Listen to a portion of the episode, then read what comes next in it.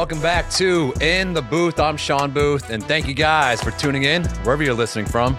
Maybe you're listening from Sacramento, California. Maybe you are up in Agawam, Massachusetts, or maybe you are in Lebanon, Tennessee. Wherever you are, we appreciate your support. We love you guys. You can watch all these episodes on YouTube. So head over there to our page. We've got a TikTok page. And most importantly, we've got a couple guests in the studio today. It's going to be a fun day here in Nashville, Tennessee. We've got the cat back in the building. She's sitting on the love seat today. And folks, she is wearing her pajamas, she just said. Yeah. She's got a sweatshirt that says Aloha. She's a big Hawaiian now. Some black spandex.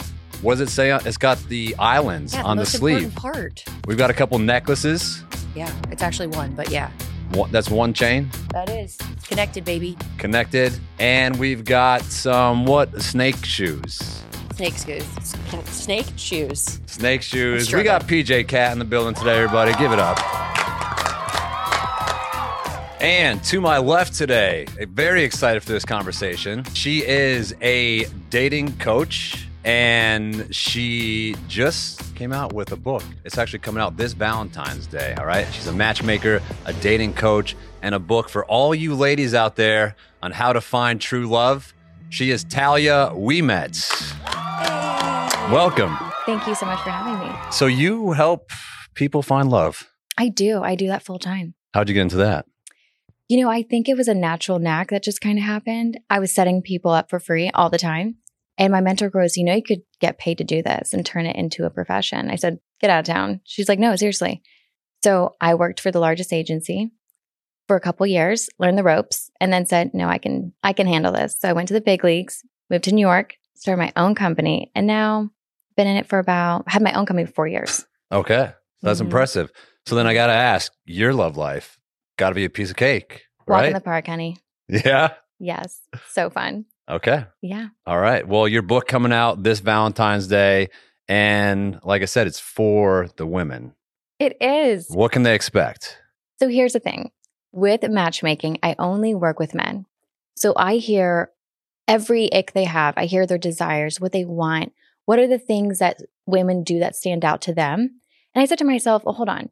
I have all this data and I have 10 years worth of data. I might as well create a book and share it with the world.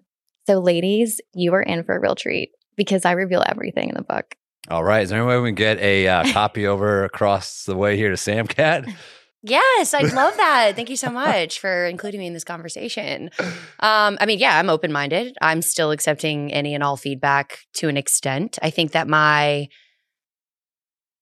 perspective on love in general and partnership has definitely evolved as I've gotten older. I think as it should, as someone who's still single and a very busy working professional. And I think the biggest asterisk in my life right now is that I'm in Nashville. And I don't want to shit on Nashville because I do love it, but it's hard here. And I'm not saying that I've never dated in New York and LA and all of the places that are other quote unquote big cities. But I have been here for an extended period of time now. And I see a lot of the same behaviors that are uninteresting to me. So I kind of go on like a roller coaster ride of like, I'm really going to be open-minded. I'm going to try and I'm going to put my best foot forward into then also just becoming like a recluse. And I'm just like, I will die alone and that's okay. You know, I love that you say that because you just said, I want to put my best foot forward. And then you shifted from negative to positive, and that positivity is what's going to get you to the right guy. Because what they have found with the law of attraction is when women say, oh, all men are dogs, all men are cheaters, that energy you put out, it comes right back. So you actually do attract cheaters, liars, all the things. So I tell my clients, I'm like, start saying only great guys exist. Only the best is out there in this city. I love dating in this city. And I swear to God, your entire world will change. The law of attraction. That's right. Say it 3 times right now, Samcat. Nashville has the best guys in the world. I want to believe you. I really, really do. I love love. And yes. I love that. I'm sure, but yeah. I also am a realist and I'm living it. And that's the thing is that like, yes, I truly believe in the law of attraction. I think that works even outside of just romantic situations. As someone who's competitive and I'm willing to put in the work and I'm willing to maybe do the things that other people aren't willing to do, that works in every part of life except for love. I wanted to buy a house by the time I was 30. I did it. I wanted to work in the music industry. I did it. Those things are all kind of like a checklist of things that I need to do. You want to lose weight because you want to be in this competition. You can do that. Like, it's so much more methodical in it. And then the only thing I feel like I have not been successful in applying that to is romance, is love. I feel like I have been positive. I am always fucking positive until I'm not. But like, I have a bubbly personality. What's the percentage of that positivity and it's over just, there? But you know what I'm saying? It's like, I don't think all men are dogs. Well, I don't think all men are liars and cheaters. And I'm not like, I don't need no man. I hate that narrative. Well, I hear you saying that you're really good at manifesting because you got your first house by the time you were 30. You got into the music industry and you wanted to. So I think you have already uncovered the manifestation piece. So if you bring that manifestation into attracting your dream guy, it's a done deal. So Sam Cat, you're over there talking about hard work, it sounds like. Hard work to get a house. You worked hard to get the job you wanted, worked hard in gymnastics. Now, Thalia, is that something where you think finding the right person, your relationship, love of your life is hard work? Or is it more of just by chance, like your path and your life led you to this person's path? I think it's all a dance. And by the way, great question, because it's a dance between this is the right timing, it's an alignment for you, but it's also putting in the work, right? So the girl that's sitting at home on the couch, never goes out, not even on dating apps, it's not going to happen by chance, right? Mm-hmm. So there's a dance of I'm going to expose myself, put myself out there. I'm also going to have a positive mindset, but I'm also going to let the universe, God, whatever, let it happen on its own. Okay. So it's a dance. Sam Cat's a pretty good dancer. I am actually a great dancer. Thank you for noticing that. Yeah, I agree with everything you're saying because I do think that it is, I mean, not to steal your word, but it is a dance because I think that, you know, not that I've been married, but a lot of everyone that I know is married and having children and moving along in their own lives. And it was kind of a combination of both of what you're saying. I've had some friends that have every dating app there is and have gone on 100 dates this year. And then I have other friends that just like fell in love with the first guy they met in chemistry class in college. And it's just kind of like, you can't tell me that one is more correct than the other. I think it's like an individual experience, obviously, to everyone, but what if you feel like you're doing those things? I mean, listen, I don't mess around with all of the dating apps, but I have been on Hinge. I've gone on a couple successful dates from there. And then a lot of not successful dates from there. But I also, I do put myself out there. I don't sit on my couch every night. I'm actually a busybody. So then what are the things that could be altered if I am already doing those things? So here's the thing. We have to remember manifesting a job is so different than manifesting a partner because there's one more person to this equation. So what if your divine life partner is not ready for you yet? Like what if he's in a relationship right now and he's figuring out that this girl is not for him? So he has to get out of this situation, heal from it, and then he can come into your life and then you guys can be together. So that's why I say it's such a dance because you're also counting on another person to be at that right place at the right time, in the right headspace and single. So that's why you just have to be a little patient with it. I am 33 years old. I feel like this is the most patient I've ever been in my life. But you know what? I appreciate it. Like I said at the beginning of this, I'm not like closed off to any ideas. And I think that there isn't one right way to do it. And so maybe you do have a perspective that I have not thought about. It feels defeating. I don't know. Like, I don't have any negative. God, I'm eating my hair today. I don't have any negative feelings about love or finding, like you said, the divine partner. I love that word, by the way. I just feel defeated. Like, I repeatedly find myself getting let down. So I'm just like, why am I doing this to myself? Almost like that kind of question. It's like, maybe this just isn't for me. But it is. And the second we go down that road path of maybe this isn't for me and we get that dark, that's when we start pushing it away. And then we create these things called love blocks. And we don't want to do that because when we create these love blocks, he's not coming for you anymore. So we want to, and here's the thing, sometimes we have to take a pause, step away from trying to look for it and just say, I'm ready. I'm letting it come to me. I'm ready. I'm letting it come to me. Yes. Yeah. What about the old saying, like, you can't be looking for it and then it'll come to you? I love it because as long as you're doing your part, right? You're healed from whatever past relationship you had. You're also on one or two dating app. You're also aware of your surroundings when you go to the coffee shop or when you're out with your girl. As long as you're doing that part of it, yes, let it come to you, right. Especially since you're a woman. I mean, men are the hunters by nature.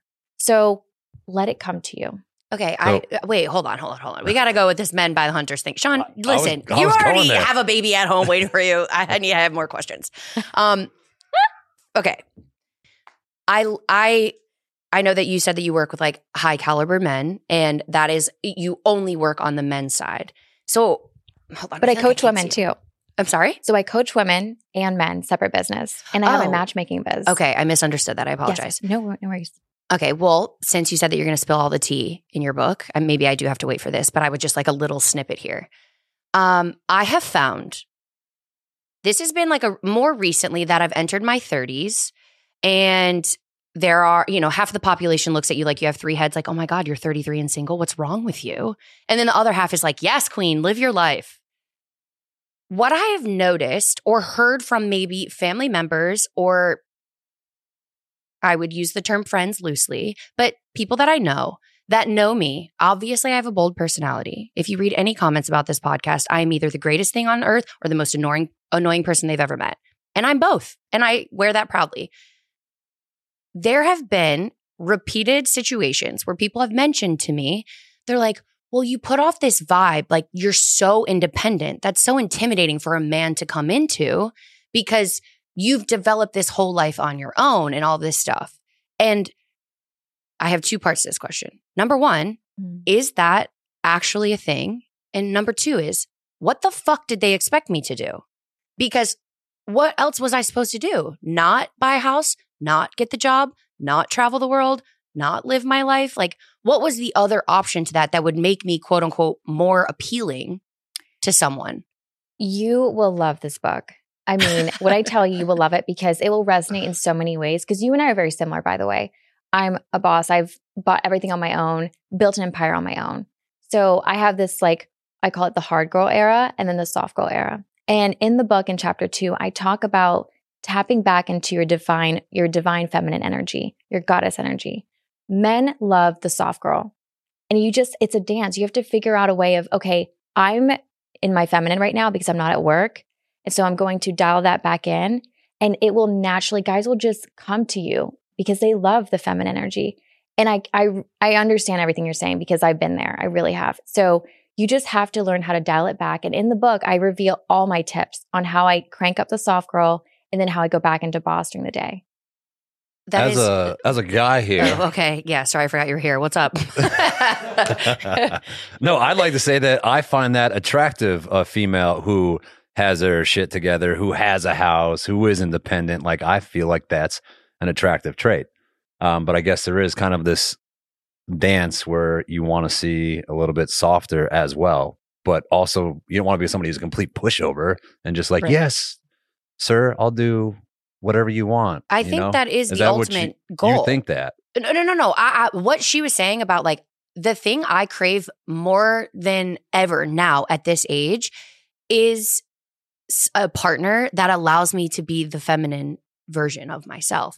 Mm-hmm. My job is, I mean, I don't want to say it's masculine, but it's like, I think about everyone else all the time, every day, of every minute, of every second I'm on the road. And I love that. I love being the provider and like the troubleshooter and all of those things. But I would love nothing more than for me to come home and someone to take care of me. And I feel like that's a very feminine thing to lean into. I just have not found the balance of that because I don't know. I don't know if it's something that I'm putting out there, but the amount of men that I've met that at first seem like what Sean is saying. I love that you're doing this. I love that you have this together. This is so attractive that you can do that.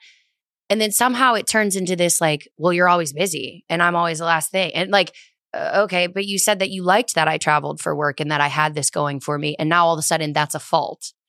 And then it's all of a sudden like, well, you're not taking care of me. And I was like, well, I'm not your mom. That like mommy issue vibe comes out. Like people are like, what's your type? And I'm like, unfortunately, whatever I just described, I find myself accidentally falling into, I wouldn't say a lot, but like more than I would like. And I don't know how to like maybe suss that out earlier where I'm like, oh, this isn't for me. This is the wrong vibe until I'm like, you know, 3 months in. So it's like not new, but it's not old. And I'm just like, wait, what am I doing? Mm. Mm. Mm. Mm. There's a lot to unpack here. I mean, I was going to say, I feel like we should have a therapy session right now. Oh, I don't know if it's therapy, but if she has all the tips and tricks and she's seen the other side. I've seen the other side and I've also seen your side too. Sure. And so, well, here's one thing we both know, right? Mm-hmm. If we keep doing the same thing, we're going to keep getting the same result. Right. So whatever you're doing, you're attracting the same kind of guy and it's not working because it's not what you want, right? You're calling in that masculine man, right? Somebody's mm-hmm. going to take care of you. Somebody's going to let you be in your soft girl era. So I think reading the book, it's a good start. And I think the second thing too is just also recognizing that those weren't your people. Yeah. They weren't. They weren't meant for you. And they came into your life to show you, these are my dislikes and these are my preferences and I don't want this kind of guy. So obviously there's so many different types of guys, so many different types of ladies and wants and needs. Could you maybe provide us with, let's say, 3 of the top things that guys look for when they come to you, when they're like, hey, Thalia, I'm really looking for a woman. I'm so lonely. I want to find love. Here's what I need to have in a partner. What do you hear more than anything else from a guy? The thing that is so consistent is that guys always come to me and they say, she has to have passion and purpose. He goes, I don't care necessarily what she does for work. Right. As long as she has passion and purpose. She needs to wake up every day and have a purpose because I don't want her to live in my shadows. And I'm like, okay, that's cool. I love that. He's like, she can be the yoga instructor or she can be the next CEO of Facebook. I don't care as long as there's passion and purpose. Okay. So that was the biggest thing. Another thing is to be respected. Men love to feel like they are being respected and they're not emasculated. So I think that's a big one too. Okay. Mm-hmm. Okay. That sounds about right. Yeah. I think that's, you want to have somebody. Does that resonate? Yeah, I mean, I think respect is definitely a big thing. And for sure, you want to be with somebody who's passionate about whatever it is when they wake up in the morning and have a purpose. I agree with both of those things, but from a female perspective as well. Because sure. I don't care what my partner does for work so long as they are passionate about it. Or they have a job that pays the bills and they have some sort of passion outside of that. That also works for me. It's just something that it's like, drive and commitment to a vision or whatever word you want to use is so attractive because I feel like when you're trying to find a partner, you're trying to almost predict your future in a weird way. And it's like, if you have the tools in order to be able to build together, all I'm really looking for is a teammate. I have no idea what direction we're going to go, but I'd like to know that you are down for the ride. And it's like, again, like the masculine and feminine, that's what I'm attracted to. I am not looking for someone to necessarily, I quit my job and I'm your well-kept woman. Some days that sounds nice, I'm not going to lie. But I do want to have, like my parents are still married after 30 plus, how old am I? 30, they're 35 years in now. And it's like, I see them work as a team. That's really all I want. It doesn't have to be anything specific where to kind of like, I don't want to rip on other people, but I do see a lot of women, especially when I was younger, they're like, you have to be 6 foot and play for the Packers and this and this. And I'm like, all of those things don't matter when it really comes down to like, in 20 years from now, what if I have breast cancer? Does it really matter if he played for the Packers or if he's 6 foot? No, it matters the tools that he had when I was dating him. So it's like a juggle of finding those things that, I don't know. I mean, I'm getting ahead of myself, obviously, but it's just like, I think that I am way more mindful now in what is almost like an intangible that someone brings to the table. Right. And I guess it's refreshing to hear that men are saying that on the other side. For sure. But where are they? Do you find cities being different as far as the dating pool? Because she and a lot of females in Nashville say dating here is impossible because there's a lot of attractive young females. And like you were saying on a podcast, it's always like the next batch comes in of the young 20-something-year-olds and it's a party city and guys are always out and a lot of guys don't want to settle down here. And she calls it Never Never Lands. How do you feel about that in Miami and New York City and all those bigger cities? So every city has its own set of challenges. That's what I've learned. Dating in every city has something unique about it. Now, on the flip side, wouldn't you rather date in Nashville, Atlanta, New York, LA than like the middle, I don't know, Lincoln, Nebraska? Yeah. I mean, you just have more to work with and you have transplants from different places. So you have different, you just have more to pick from. And so I think dating in a big city is awesome. I think it can be fun and exciting. And it's really about changing that mindset, because the second you go down that mindset of, oh, dating in the city is so hard, it's miserable, they're always going after the 20-something-year-olds, that's what you're going to continue to meet is guys chasing the 22-year-olds. Right. Because you're putting that energy out there. Every thought counts. Yeah. Love attraction. You're a big energy girl. I am. I'm so big on energy, and it works. Yeah. I mean, I've manifested everything I've ever gotten. Yeah, I feel like the big city, small city thing is also like a blessing and a curse. Like maybe, you know, there's obviously a lot of people who date their hometown significant other and grow up and have an amazing life. And then you move to a city where it's almost overkill and you're always looking for what's next. So, yes, but also in a big city, you have more options on where to go to meet this guy. Yeah, that's true. So if you know you're, think about the kind of partner you want, right? Is he an athlete? Or is he a big steak guy? You know, go to a steakhouse and sit at the bar. You can, I tried this, by the way, in London. And this is in the book. The story's in the book. It's called The Notting Hill Story. And we went to this place. It was like a speakeasy. I don't want to give it all away. But yeah.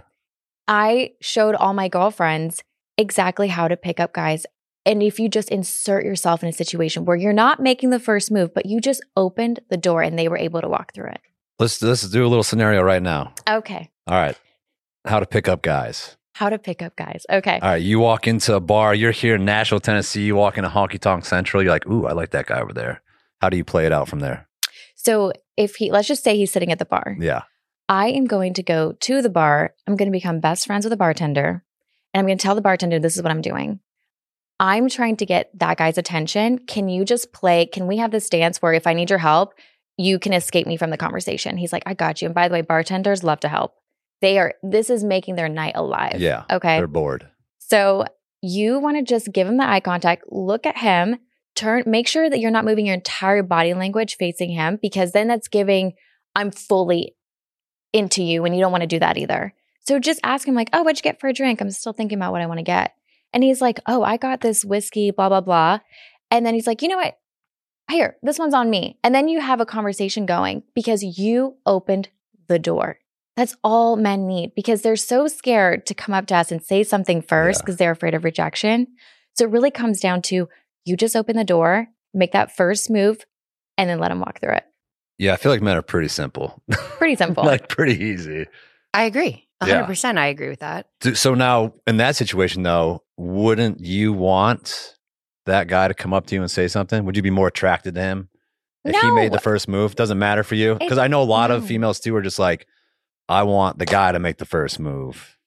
Oh my goodness. No.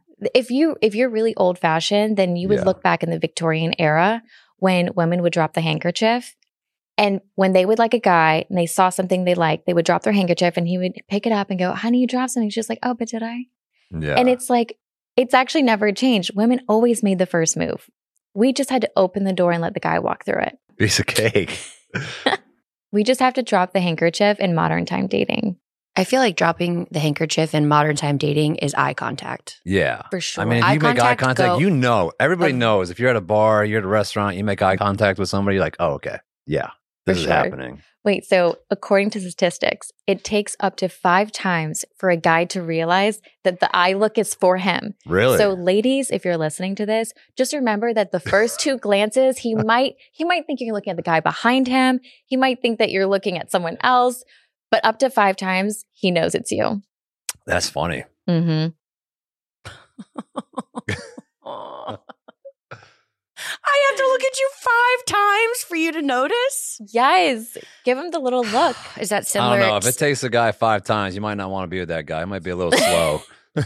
Well, I'm just already preemptively thinking, so I'm going to have to ask you 5 times to put your clothes in the laundry bin instead of in front of them as well. Like, how long does this go on into the relationship? But you would be surprised. Oh, my gosh. I mean, I don't want to overshare this. I mean, whatever. This was like 8 years ago. Overshare everything. Yeah. So 8 years ago, I was at the Henley Regatta in England, and I saw this guy, and he was like my dream guy, okay? And I gave him the look, and he goes, me? And I go, yeah, you. And he goes, or him. And he pointed at his best friend, and I go, no, you. And he goes, okay. So he came down, and because we were watching the rowing race, and we ended up dating. We ended up having the best relationship. It was so harmonious. And it's just so funny how he's like, had you not opened that door and just look at me, I would have never. He was like, you were so intimidating. I would have never. And I said, see, you just have to drop the handkerchief. Yeah. Yeah. I feel like a lot of guys are intimidated by girls and afraid of getting rejected. For sure. But I also, on that note, I have a theory. I think that females do not handle rejection as well as guys do. What makes you say that? I think that guys are probably used to it. I think guys grow up like putting women on pedestals. They know, like, all right, I'm going to shoot my shot with her. And it's like, I feel like a girl can usually get any guy she really wants if she knows what she's doing to an extent, right? But once she can't, I feel like they take that rejection a little bit harder. I think it depends on how much work she's done on herself. Yeah. I think if she's done therapy, she's had a life coach, then she can take that rejection and turn it into a positive way. Like, rejection is God's protection. Yeah. Easy. But someone who's done zero work on herself, I could see that. But I feel like guys are like, all right, on to the next one. And girls are like, not all guys, though. I mean, I think about who I've worked with, and some of them, it takes a beating on them for a second. Yeah. What do you think about that theory, Samcat? I don't think you're wrong, Booth. I really do. I am just like racking my brain of my own personal memories, and those girls that also maybe don't take rejection well themselves, I have seen a pattern of behavior where they are also horrendous to boys. Yeah. Men that come up to them and they're like, no, right. I will never be that woman. Right. You could look like an ingrown toenail and have absolutely nothing going for you, and I will still be nice to you. Yeah. Because I know it takes balls for you to come up and talk to me. And it's just like a level of human decency. Exactly. Or my interpretation of that. But I've seen the girls that you're talking about. It's ironic that I think it's not a Venn diagram. It's just a complete circle of the girls who are bad at rejection, getting rejected, and are also heinous when they are rejecting someone. Right. And it's the same girl. It's so icky. But that girl's like married with 3 kids right now and selling me Monet online. Yeah, but probably still mad about the guy that rejected her. I mean, maybe, but it's just, it worked somewhere along the line, right? Or did it? Because when she lays her head down at night, she's thinking about Sean Booth turned her down at Honky Tonk Central in 2012. What up? What about you, Sean? Are you good with rejection? What's going on? I mean, I feel like you're notorious for dating. That's how we met you. Yeah, for sure. But no, I think that, what do you mean? Am I good with rejection? Are you good? Like, okay, when you were out on the prowl. Yeah. And you are at, your Well, I say that because when, like, I've dated females who, I've been very open and honest with them about what kind of to expect in a relationship or what the relationship was. And any time it ended or any type of like, me pulling back, or it's like they wanted to take my entire life away and burn me at the stake for rejection. Oh. That's how I felt. They have not worked on themselves. Yeah, because I also feel like, and back to my point, I think a lot of attractive females, they think that they can get any guy they want, but when they can't. Oh, I think you're talking about hot girl syndrome. Mm-hmm. Yes, hot girl syndrome. That's what that is. Yeah. Care to elaborate? Hot girl syndrome. I mean, it's kind of, so it's just when someone is so physically attractive, and that's all they have going for them. And so if that's how people pour into their value system is according to their looks, how hot they are, then the second that it's not being validated, there's a reaction piece, right? So that's why I call it the hot girl syndrome. Yeah. The rejection's definitely going to hit that if that's their full identity. What if they're ugly? I'm just kidding. Then they don't have hot girl syndrome. Yeah, that's the ugly girl syndrome. Yeah, okay. Yeah. No, I think that's fair because I feel like I've seen all of these things that we're saying, like, in real time. I can, like, even remember where we were and who was doing it.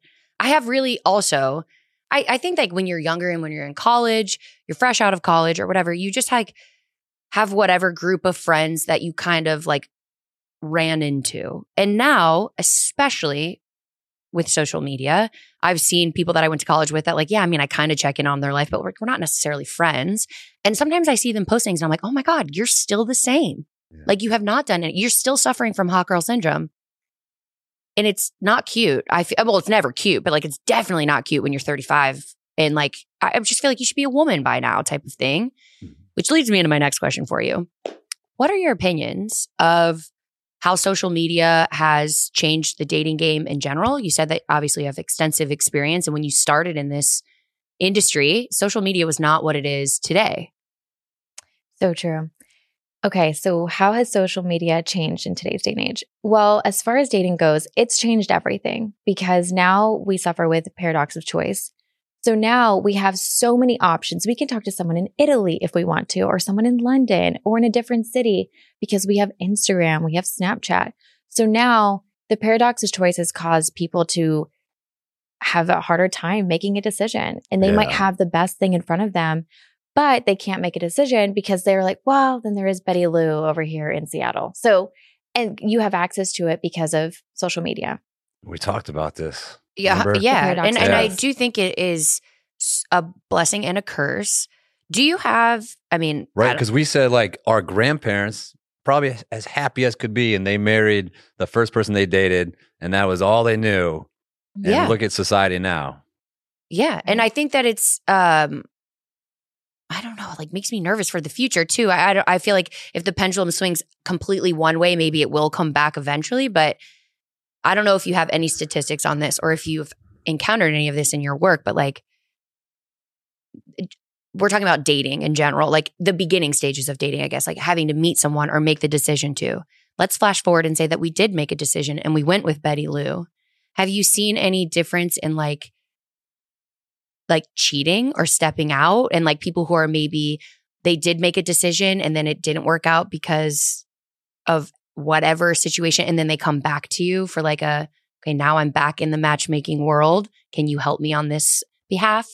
Has that ever happened? No, that's never happened. But it's the same. No. It's just easier to cheat. But is it? Because I feel like now you can't get away with anything because everything can be traced. Right. It's easier to access, I guess. It's easier to attempt it. Right. It's harder to get away with it. Where back in the day, I don't know how or where you would go. Well, I just feel like now there's so much more like emotional cheating because you can talk to people outside of your relationship, and which is like, yeah, I mean, you might not meet up with them physically.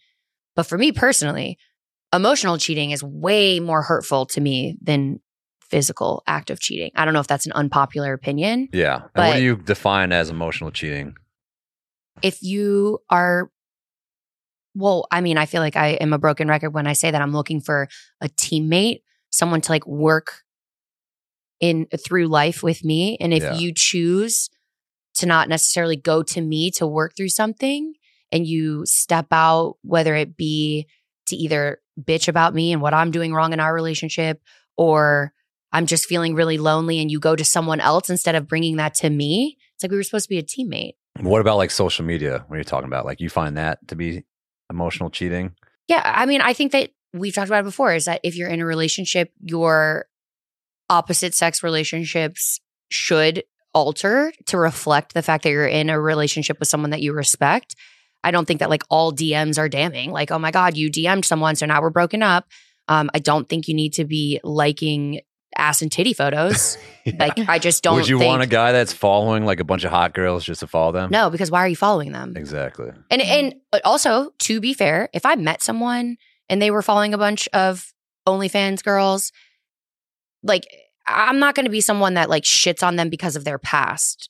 Like if that was what you were doing before you met me, that's none of my business, honestly. Like that has shaped you to be the person that you are today. It's like from the day that we decide that we're going to try and do this together, right, that's more of what I'm going to be a little more critical about your actions, your behavior, your DMs, your ass photos, like those kind of things. Like I'm not going to go back and like in 2014, you were liking all of these pictures. Like that's irrelevant to me because what the hell was I doing in 2014? I don't know. Mm-hmm. I was just a little more secretive about it. No, I'm just kidding. I'm just kidding. But you know, I mean, I think it's I don't know. It was a blessing and a curse. I feel like we were saying the same thing over and over again. Yeah.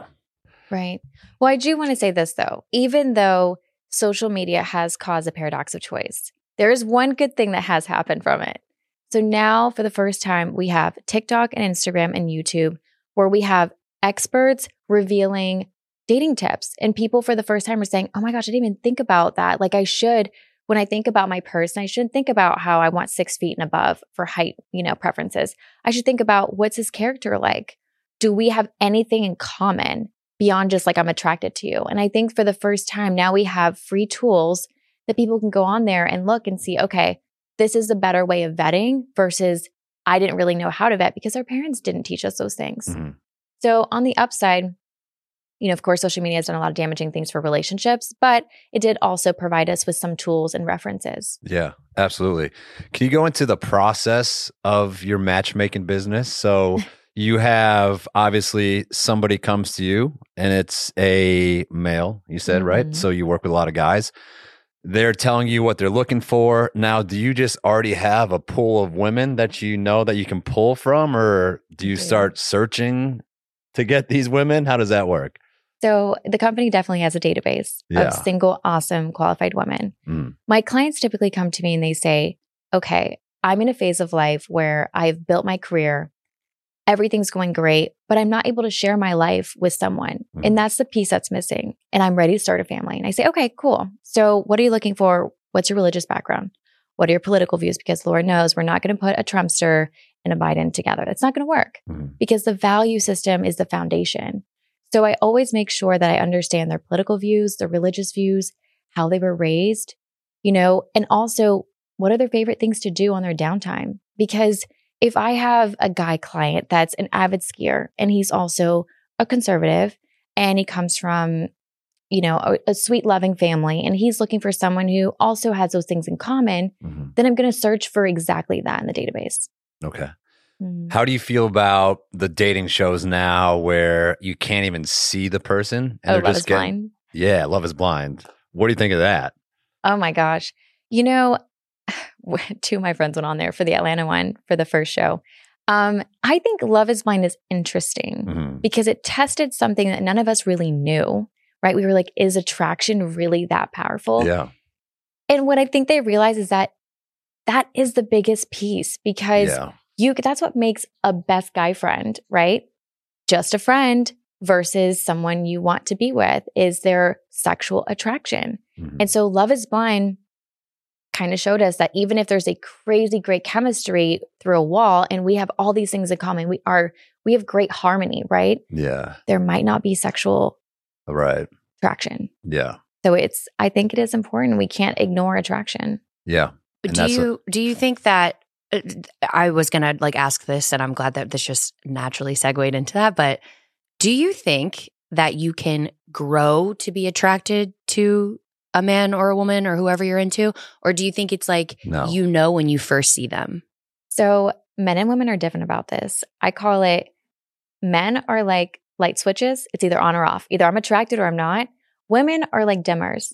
Like, oh, he's a family guy. That's attractive. Okay, he's a little bit more attractive. Oh, he's funny. He's hilarious. More attractive.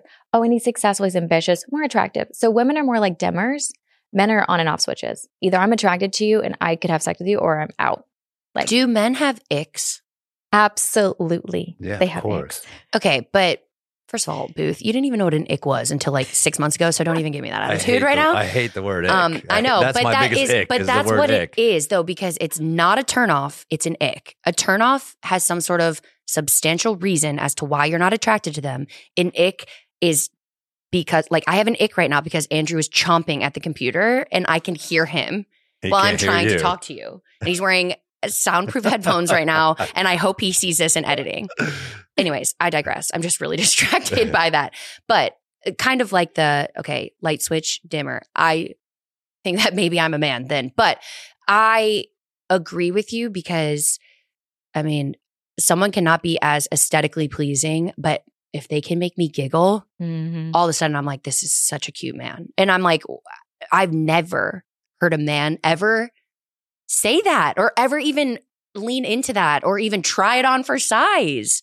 And it's like, so then it leads me to believe like men don't have icks because they will sleep with anything. No, is that true or false? Like, no, what? It's false. Men absolutely have icks. I mean, one of my guy friends was just talking about, he goes, Thalia, I don't know where she went before our date, but her hair, when I gave her a hug, smelled like cigarette smoke. And I immediately got the ick. And I was like, oh. So guys have icks. Okay. Absolutely. Yeah. There are things that are big turnoffs for them. What Me and my friends have talked about this a lot, the nails thing. Wait, Sean, can you justify, is this true? Because a lot of my clients have said this. This is like a big ick for them. Girls who aren't well kept. Like nails that are halfway done or like just aren't well kept. Yeah. You want somebody that's kept up. Okay. So it's an ick. If she has her... it'd be an ick, yeah. Okay. So, yeah. I mean, I'm trying to think of how on... Yeah. Somebody's put together for sure. Okay.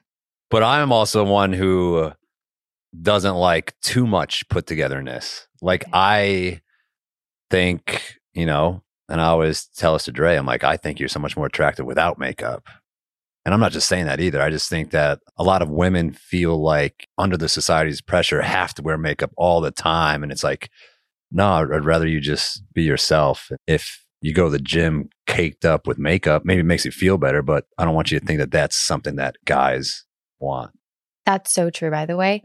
I've found so many guys now are starting to say they don't, even during like my consultation process with my clients, they'll say, if she has a ton of fillers, forget it. I'm not interested in it. Yeah. And I'm like, okay. He's like, I want someone natural. And I'm like, okay. He's like, think about it. I have to bring her home to my parents. Right. We're in a different generation where fillers weren't a thing. And so I think it's so strange to me how everyone gets all these fillers in their lips and everything.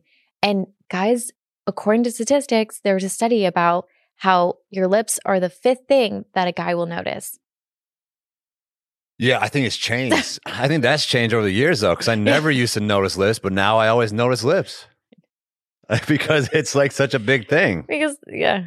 Yeah. It's crazy. Maybe because the lips are so big nowadays. It's because they have the duck lips now. So now you see it. Yeah. Yeah. Damn Kardashians. Mm. Yeah. So, yeah, guys have icks. And I talked to, you know, my buddies, and if we were dating a girl and getting really close to them, we'd find like one thing and be like, nope. We're done. Like, I don't know if it was a commitment thing or find one little thing and talk ourselves out of it. Wow. That sounds like maybe something else. I think so. Yeah. But I talked to multiple of my best friends, the same thing. And we'll laugh about it. We'll be like, yeah, I was crushed on this girl so hard. And then finally, you know, went on a date. And then she said this, or I noticed this. And I was like, nope, can't do it. That's an ick. I know you don't like icks, but that's an ick. Mm-hmm. Yeah. For sure. Should we talk about first date do's and don'ts? Yeah, let's do it. Let's do it. Don't order milk. Yeah. Wait, what? Oh, sorry. That's just a reference. I got like roasted because, no, not roasted. Like half the people were on my team and the other half were like, you're so picky. Obviously, you're going to stay single forever. But I went on a first date and a grown man ordered a glass of milk. At a coffee shop that he invited me to. And it was like jarring. I mean, but there were obviously other things that were not going well as well. It wasn't just the milk, but the milk was the cherry on top for sure. Okay. Because I feel like if he had everything else and you were really attracted to him, you maybe have thought it was endearing. So it just I don't know if it would have been endearing, but I would have looked past it. Okay. Yes. Yeah. And I think if she was... Again, getting to the physical thing, if she was like very sexually attracted to him, I don't think she would have cared about the milk. I think so too. I don't know.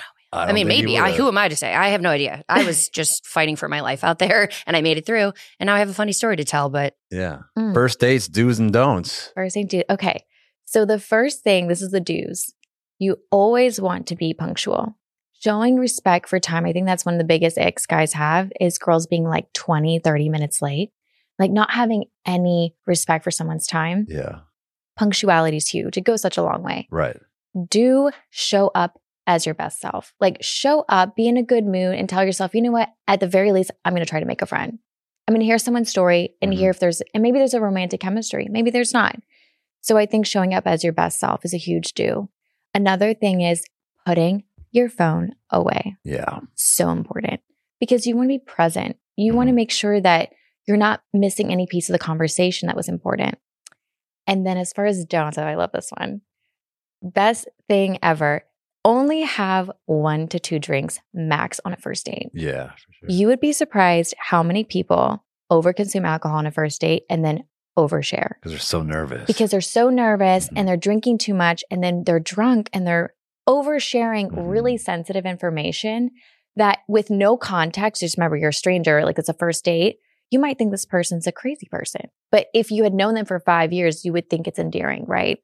So not over drinking on a first date's huge. Yeah. And then another don't I would say is don't ever talk about your ex on a first date. Mm-hmm. Ever. Yeah. Because at the end of the day, that's not romantic. So you're definitely not going to connect over that. Yeah. And quite frankly, it doesn't really tell you anything about that person, right? So I would never share anything about an ex on a first date. That's like date four. Date four, let's cover history. I think those are all great things. Lucky for me, I check all of those boxes. I'm always on time. Mm. I'm pretty sure I put my best foot forward. Like I don't show up after the gym. I'm definitely a big put your phone away person because I feel like what's so important. I mean, yes, obviously there's going to be extenuating circumstances if there's an emergency, but like just if you can't take an hour of your night to focus and talk to me, then it's just like, what are we doing here? I have one old fashioned on a date. That's it. One. If we move to another place, it's going well. Yeah, would you like to? But I still feel like that's not a first date. Mm-hmm. I don't know. I mean, I guess it is different for each person. You can tell. I mean, yeah, when you're vibing with somebody. Yeah, they're like, would you like to go to the rooftop? And you're like, sure. Yeah. Then I'll have another drink. But if I'm in one location, it's one only. Yeah. I am a lot already. I don't need alcohol already, to add to that. And I also just feel like it is a it's a crutch. Yeah, it's a crutch, but mm-hmm. the experience that I'm trying to have, like I'm taking it seriously, and I would hope that the person that I'm there with is as well. Like, it doesn't have to be so formal, but. And it's also, does it pass the canoe test? So the canoe test is when you think about being stuck on a canoe in the middle of nowhere and your cell phones aren't working and you're stuck out there for 6 hours straight and you don't know it's only 6 hours, but that's how long you're with this person. Can we just laugh and have a good time? Can we enjoy each other's company completely sober, having no phones? Can we just vibe? Is the energy there? And when you add alcohol to it, you have to ask yourself, well, is this person funny because they're drunk? Or is this person actually funny? We actually have real authentic chemistry. Yeah. So does it pass the canoe test? Well, what better way to find out than have a sober date?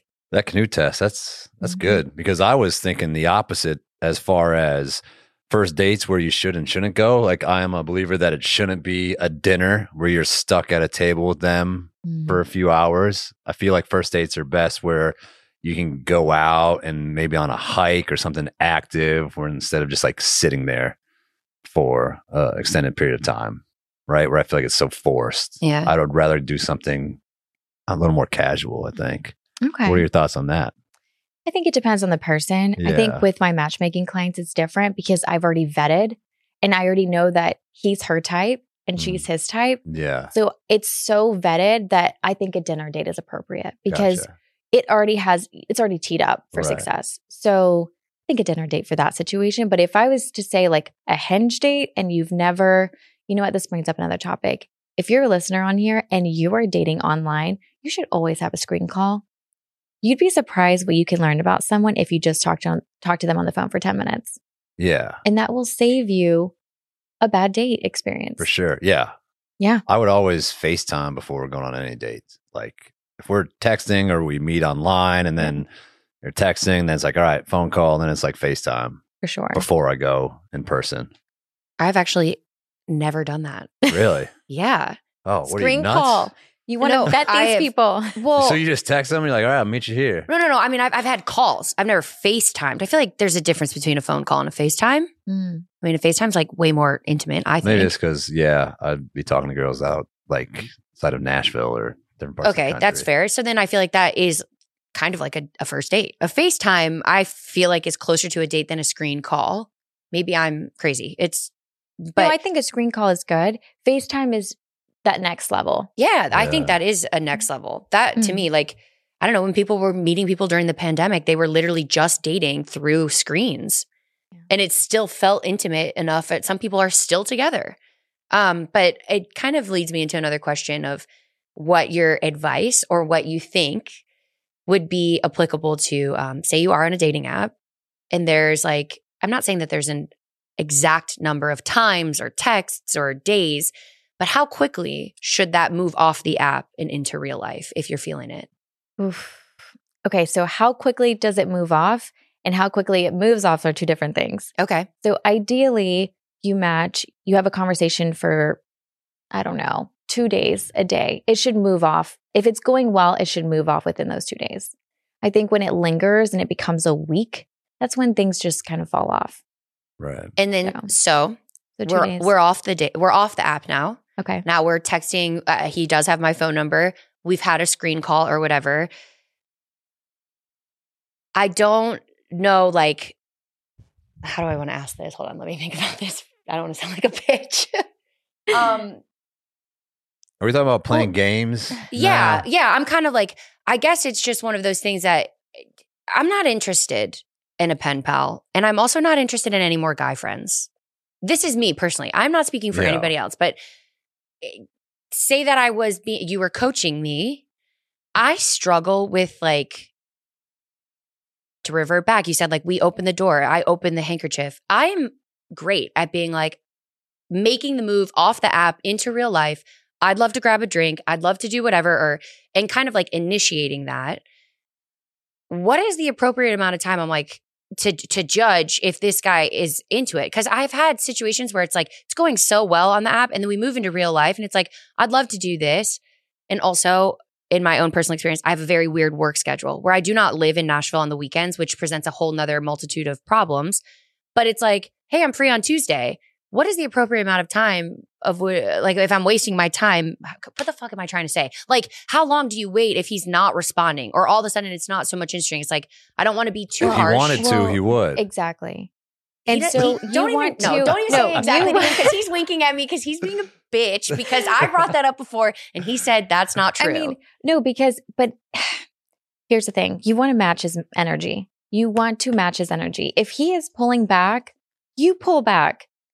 Because that means there's less interest. So if he's not taking the initiative to ask you out on a date and to plan it, he's not your guy. And remember, you told me you want a masculine man. A masculine man will step it up and get you in person right away. I just struggle with, I don't even know what I struggle with, but it's like I second guess myself. I'm like, don't be too harsh. Don't cut him off. You know what I mean? Like, because you're trying to get answers fast. No, but like innately, I'm like, this guy's not into me. Like, why am I wasting my time? But then I'm like, oh, don't be a bitch, Sammy. Give him a chance. Maybe he was busy at work. I don't know. Like, trying to almost second guess myself. Do you know what I'm saying? Like, am I even making sense? I know this question is so like, but you don't want your time wasted, but you don't want to miss on something. Right. I don't want to miss an opportunity because I was being too impatient. Because he might not, or he might be interested, but he's just not getting back to you fast. Yeah. Or just like, maybe I'm over. How fast are we talking? Are we talking like he's not getting back to you within a day or 2 hours? What? No, I mean 2 hours. No, Jesus. I don't have my phone with me for 2 hours at a time. I'm saying like I just think like the pattern of behavior, like on the app, it was really consistent. And then we moved into real life and it's not as consistent. Is that then a sign? He's out. Move on. Yes, okay. He's out. Absolutely. If he is interested in you, there's been so many of my close girlfriends that have met their guys on Hinge. And what I have found is that if it's the right person, it's going to be effortless. And he's going to just put you on his calendar, tell you the time and day, and you guys are going to meet. It's not, if it's that complicated and it causes you that much stress and anxiety, it's not your guy. Period. I don't know that he's causing me stress and anxiety. I'm causing my stress and anxiety because I'm like, don't be mean. Like, don't overthink it. And I'm already overthinking it. You just need a guy who's going to just grab the microphone and I want the Kool-Aid man to bust through the street. Hello, like, let's go. Yeah. And I'm like, thank you. I'm ready. Let's do it. Well, you know what? You're manifesting it right now. You're speaking it into existence. Oh my God, I hope he doesn't look like a Kool-Aid man. Next time I see you, you're going to be taken. Right now, waiting for you. Okay, first of all, that's creepy. Does he have a knife? Should I be concerned? Do you think that it's appropriate?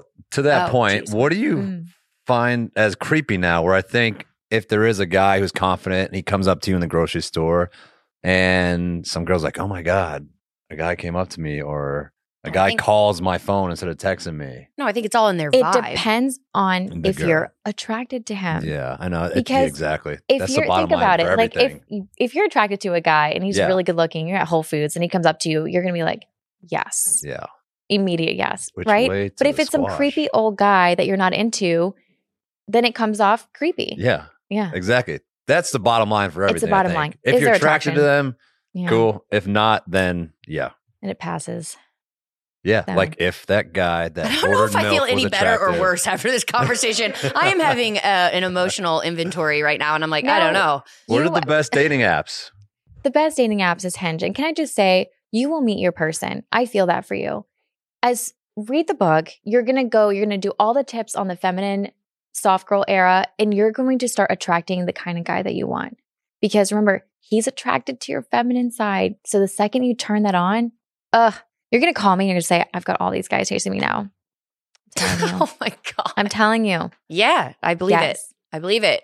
I believe it. I believe it. I believe it. I'm going to manifest it. I believe it. What was I supposed to say before? Yeah. What was I? Nashville's got the best guys. Oh, yeah. Nashville has the best guys. Yeah. Yes. Nashville's got the best guys. Yes. Go team. Okay. Got it. Nashville has the best guys. Dating apps. Huge dating now, apps. Obviously. I feel like I've been to so many weddings from people who met on dating apps. You said Hinge is the best? I think Hinge is the best. Yeah. I do. I think if you're based in LA, Hula is really great. It's really, really great. A lot of couples I met on Hula. Okay. Hula's now in New York. Have you heard of it? Never. Has it hit Nashville yet? Okay. No. It's kind of becoming the new Bumble. So we love Hula. Mm-hmm. Now, what do you recommend to ladies listening who are on Hinge or Hula? And what's a message you would send to a guy? First thing I would do is I would look at your profile and I would say to myself, does this represent me?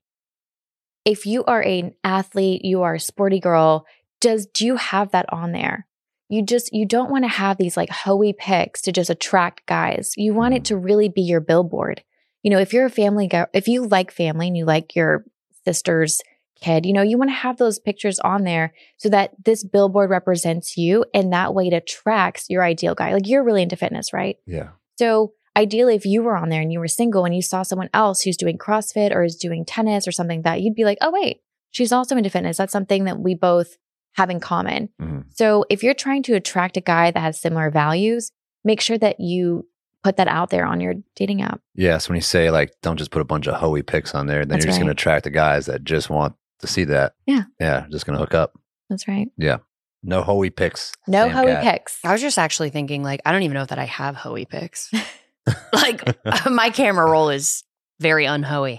Or if you have a dog, and because I have clients that either have a dog or do not have pets because their travel schedule and they can't allow that.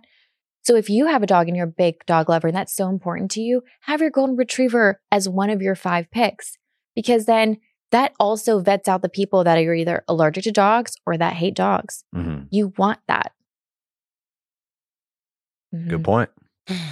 So then what would you say? So you match. I don't even know how it works. I've never been on Bumble or Hinge. You swipe. Is it just like Tinder? Mm-hmm. Right? And then somebody has to initiate the conversation? Bumble is women has to initiate. Hinge, I think it's whoever. What? Why are you laughing?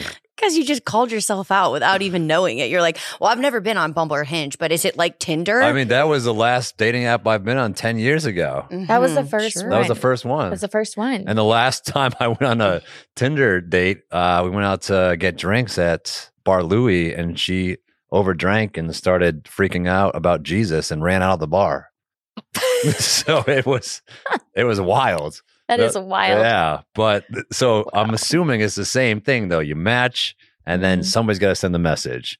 Do you wait, or you're just like, nope, I'm going to send a message? No, I think it's nice when guys make the first move. Unless you're on Bumble, then girls have to say something. But is that old fashioned? Like you're saying, you're waiting for the guy. I think that on Hinge, it's really nice when a guy makes the first move and he picks something on the profile. So if I have a golden retriever and he sees that, and then he says, what's your golden retriever's name? How old is he? Or something like that. Something normal. It's something normal. And it also says you actually looked at the profile. You went all the way down to the 6th picture. And so, but also on the other side, you know what? Bumble was created so that girls can make the first move. And for all the single ladies, if you do use Bumble, say something more than hi, because you want to stand out. There's 100 other girls sending the same message. So if you see that he loves tacos because he has a picture with him eating tacos, be like, do you like guacamole? You know, say something different. Yeah. Make yourself stand out. With that one. Oh. So did I. Yeah. So you can grab his attention there. Yeah. She's all buttoned up and prim and proper, and we are not. Yeah. We're I agree with that. But also, yeah, I think pickup lines are so cheesy. I think it depends. But like she's saying, though, if you can like find something that relates to them, showing that you looked at their page, showing interest. But I'm not going to be like, are you a pickup line girl, Samcat? I couldn't answer that question clearly because it really depends on the person. It depends on the vibe. It depends on the environment, because I do think that there are pickup lines that are like just cheesy enough that they're funny with the correct delivery and comedic timing and situation. And then there's ones that are like, oh God, does that work? So it's just, it depends. And you know what? It works if you're attracted to them. There you go. Because if you're that attracted to them. It works. You're like, all right, I'm gonna. What about people who don't look like their photos? That's like the other thing that I don't understand about online dating. That's why you FaceTime them. I know, right. But I'm just talking about like on an app. I struggle with the app because I'm a big like, I mean, I know he was saying you're an energy girl. Like I'm an energy girl. The way someone carries himself when they like walk into the bar is going to tell me much more about them than like, does pineapple belong on pizza? Yes or no? It's like, Jesus, someone tranquilize me. Like that could be a funny topic of conversation if they had the right energy. And I just don't know that that is conveyed for me online. I really struggle with that. I'm more of like I'd like to just meet you in person, gal. Mm. We need to get you out there. You need to go to a steakhouse because you want a masculine man. You need to just sit at the bar, have yourself a steak, talk to the bartender, and just let him come to you, but also do the eye trick. I have. Okay. It's just a matter of time. You know what? Maybe your man is currently taken. Just gotta be patient. Have to be patient. Catch me at a steakhouse. Do you give your matchmaking clients like 5 people to choose from? Are you like, hey, here's this person, and this person. Who do you want to? No, you're just like, boom, you guys are. Yes. Yeah. And it's one at a time. Yeah. Because I think if you have too many cooks in the kitchen, things get a little bit complicated. The ingredients go in the wrong way. Not good. Okay. Mm-hmm. So how does that work then? If you give them one and then say they chat, they go on a date and they come back and they're like, that was not it. Are you like, oh, okay. Is that then when your service ends? Or is it like, all right, let's try another one? More adjustments. No. We make adjustments. So I listen to the feedback and I'm like, okay, so you like this about her, not so much this about her. Okay, great. Let me get back to you in a week, and then we'll have someone else that's better criteria. So is it up to the gentleman then to tell the girl that I'm not really feeling it, or do you do that? Oof, depends. Sometimes I have to be the bad news bearer. What? But they can't even tell them themselves? Most of them do, but I always give them the option. I'm like, look, you have a broker. It's like a real estate agent. You know, if the buyer's not interested, then your real estate agent goes to the other one, the seller's agent, and says, well, she's just not quite interested. She wanted the marble top. So it just depends. You know, it's kind of nice to have a broker. Wow. Mm-hmm. No. Wow. Okay. I give you so much props. No, that's incredible that you do that. But fuck those guys respectfully. You can't even tell me that you're not into me? Come on. Listen, most of them, I would say 90% of my clients absolutely will take the initiative and just say, hey, I see this moving more in a friend direction. Okay, perfect. Okay, great. There is a one-off that I have to do it. Sure. And it is what it is. Business, no, I mean, baby. Good for it's you, business. Honey. It's that business. Is great. You are a woman. I love that. Yeah. But those guys are... What are you doing in Nashville? Are you matchmaking right now? I am not matchmaking right now. Okay. I'm on a book press. That's right. Trying to get this book to get in the right hands so that we can help as many single females in Nashville as possible. How long did it take you to write this book? Ooh. So initially, I wrote the whole thing in 10 days. And then I went back and said, no. This isn't good enough for my single girls. So I went back and I added a ton to it. And now I'm finally super happy with it. Okay. So maybe a total of 3 months.